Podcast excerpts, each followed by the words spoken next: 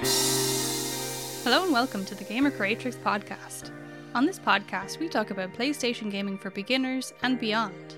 So if you enjoy that sort of thing, please do subscribe to the podcast and leave a review. It would be much appreciated. My name is Michelle, and in today's episode, we'll be looking at the My PlayStation Hits Gaming Challenge, which I've set for myself in 2020. Let's get started.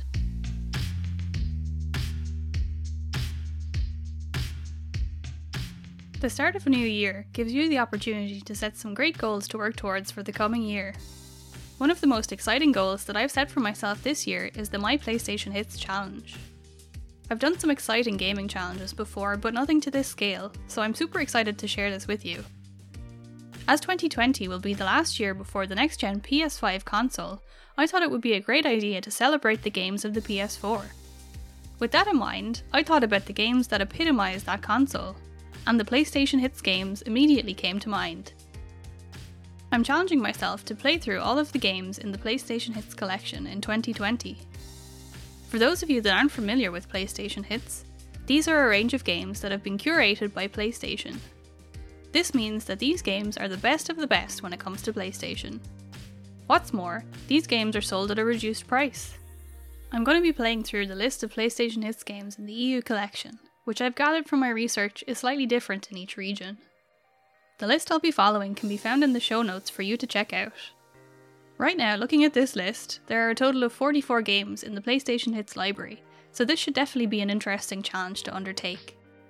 Fortunately for me, I've already completed the following games Dragon Ball Xenoverse 2, Horizon Zero Dawn, and Ratchet & Clank. As well as this, I've already completed the first game in the Uncharted Nathan Drake Collection series. So they're already checked off the list, which definitely puts me at an advantage going into this challenge. In advance of starting this challenge, I did some research and put together some stats that would help me mentally prepare. Let's take a look at these right now. As mentioned, the list I'm working from is the list of PlayStation Hits games in the EU region. So the total number of games are 44. I've already completed 3 of these games, which means that I've got 41 games left to complete. The estimated time to beat all of these games is 746 hours. To get this estimate, I checked all of the games against howlongtobeat.com to tot up the time to beat the story of each game.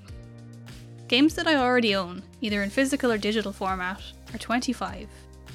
So the games that I still need to get are 19. So, how can you join in with me?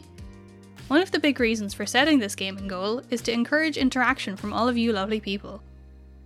I'll be playing through each game and sharing updates with you along the way of how I'm getting on. I'm also hoping to make this an engaging experience as possible, so I look forward to having you join along with me using the hashtag MyPlayStationHits. Use this hashtag on Instagram and Twitter to share your gaming screenshots and photos of playing these games, and I'll share the best updates once per month on my YouTube channel and podcast. If you want to follow along with me on this gaming challenge, I've also created a free gaming checklist for you to download and check off as you go. This can be found in the show notes. My next update will be at the end of January, so stay tuned for that. In the meantime, follow me on social media to stay up to date with my current progress towards this goal. You've been listening to the Gamer Creatrix podcast. If you want to learn more about Gamer Creatrix, head on over to the website at gamercreatrix.com. If you enjoyed this episode, I'd love for you to subscribe to the podcast, rate, and leave a review so other people can discover it. Thanks for listening.